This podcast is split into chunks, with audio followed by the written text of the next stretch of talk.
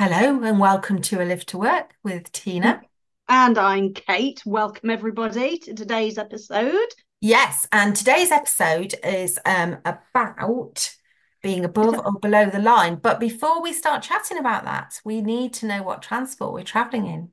Excitingly, this was Tina's idea because we're going above the line and below the line. Submarine.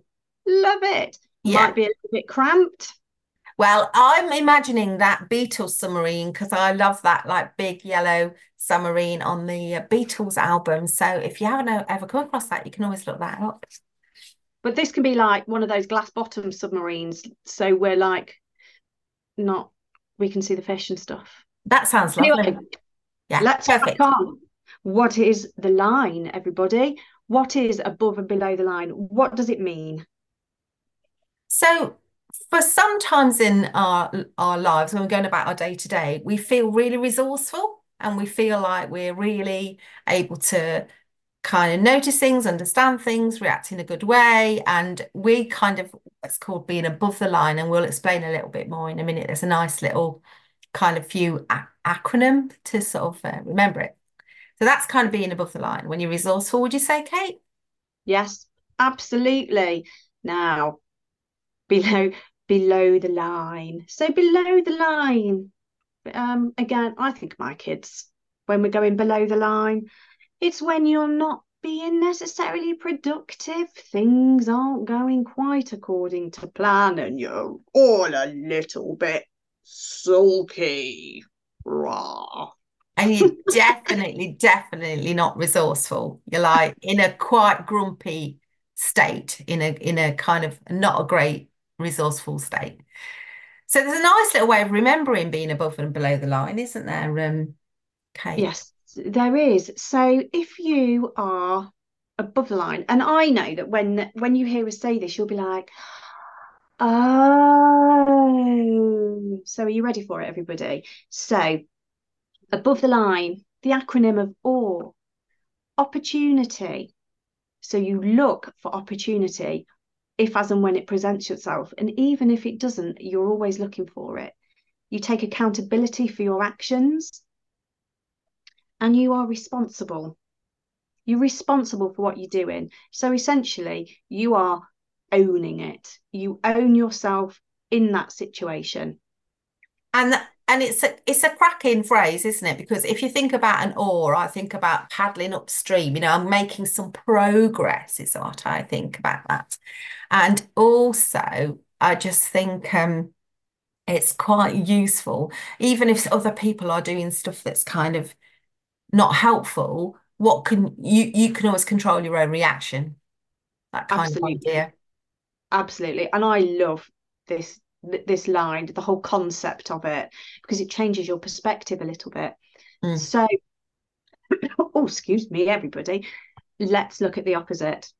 Yeah, so so if you're below the line, um, it's it's the letters B E D, so that spells bed. So it's like you're still in your bed, the quilt's over your head, you know, you're not really kind of in a place where you're engaging. And so your B for blaming, your E making excuses, and your D maybe in a bit of denial, meaning Mm, like nothing to do with me, not my fault. I'm not, you know, kind of really creating this problem for myself. So yeah. actually, being below the line is probably not a great feeling to be having. No, and and actually, um, what does it mean in real terms? So let's just say, example, you are at work. Um, and I know a lot of you will be able to relate to to this, is you're at work and you have that person. There is always that person. Oh, well, I didn't do it because I can't do it because there's always a reason why Yeah. something is being done or completed. Um, and uh, but awareness and knowing about this line can help you change your perspective as well as somebody else's. Yeah. Yeah. Because there's um a really neat thing, a psychologist many years ago called Eric Berne wrote a book. It's from the 70s, I think, hey, a while ago, and it's called The Games People Play. And um, you find it on dusty charity shop shelves from time to time if you're looking. And uh, he talks about this game, which is called sort of If What But. And it's a classic example of um, of being below the line. So you want to give up smoking, and I say to you, okay, oh, let me help you with that. You know, I've I've given up smoking in the past, so I'm really able to help you with that. So um, how about, you know, um, patches? Would you like to wear patches? And you might say, oh, patches, you know, you know, I've got bad skin, Tina, I've got dermatology problems, you know, I can't wear patches. So I become desperate to solve the problem for you. And I get in that pattern of being the helper, the rescuer. So I say, oh, okay, well, what about gum? And you go, well, gum though, you know, chewing gum, I don't want to look like a cow in a field. So I then might go, oh my gosh, okay then, how about, you know, if you tried this, if you tried that. And every time I suggest something, it's your job to be below the line and basically tell me why it won't work. Um, or and, and and that cycle of, you know, me being helper and rescuer, and your job is to do if what but you can't. This could go on forever. And the best, like yeah, Vicky, Vicky Pot, yeah, but no, but yeah, but no, yeah, about the third no. yeah, exactly. Exactly. If you know Vicky Pollard, that is a good impression, but also it is exactly what it's like. Um, and I would say if you find yourself doing that, like really trying to pull somebody out of a hole and they keep sliding back into it, it just stop.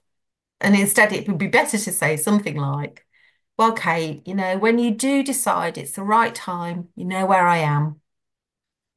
Yeah, Just stop. yeah.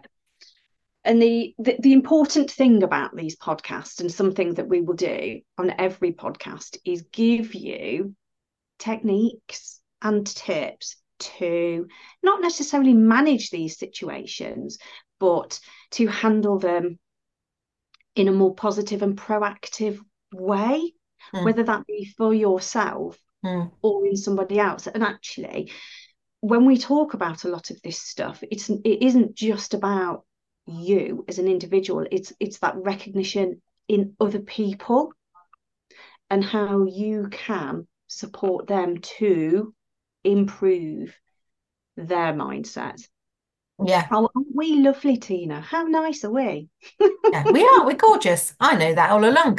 Um, but one of the useful things then, one of the tips would be to ask better questions, curious questions. And a great question is, am I above the line on this? I once worked with a team, explained this to them, and then they were kind of having a bit of a moan about another department.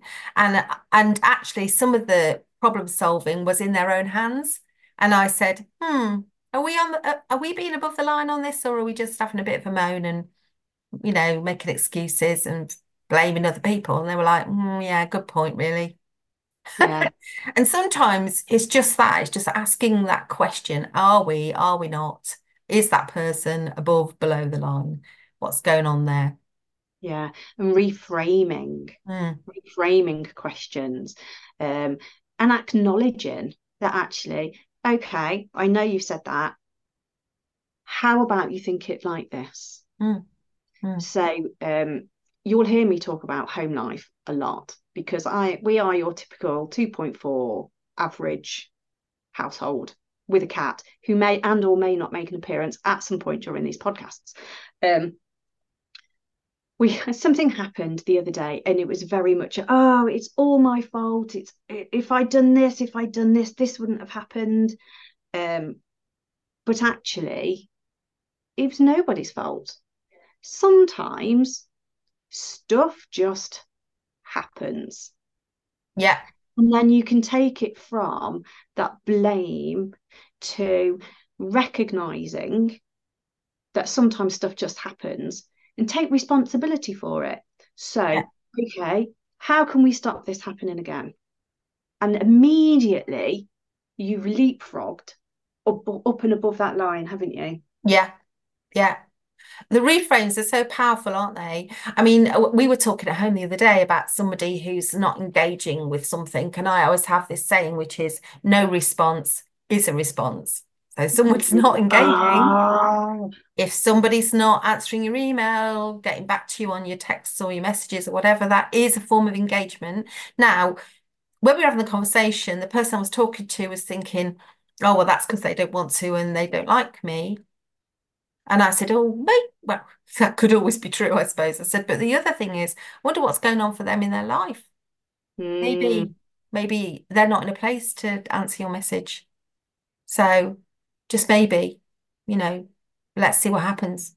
So even that, just thinking that for a moment, oh, actually, you know, this person might have something difficult going on in their life or super busy at the moment or not wanting to ignore me, but, you know, just overwhelmed themselves for some reason. yeah, That's what that radio silence is about. So yeah, it is really useful reframing, definitely. amazing. I hadn't thought about that particular that particular scenario before. Mm. Um, so if you've got somebody who is below the line and consistently below the line, you may well find. So you've listened to what we've said, and you're like, well, how am I going to know? How do I know if this person is? Um, are they often angry, full of negative emotions? Is your workplace or home life, is it toxic? Is it draining of all of your energy?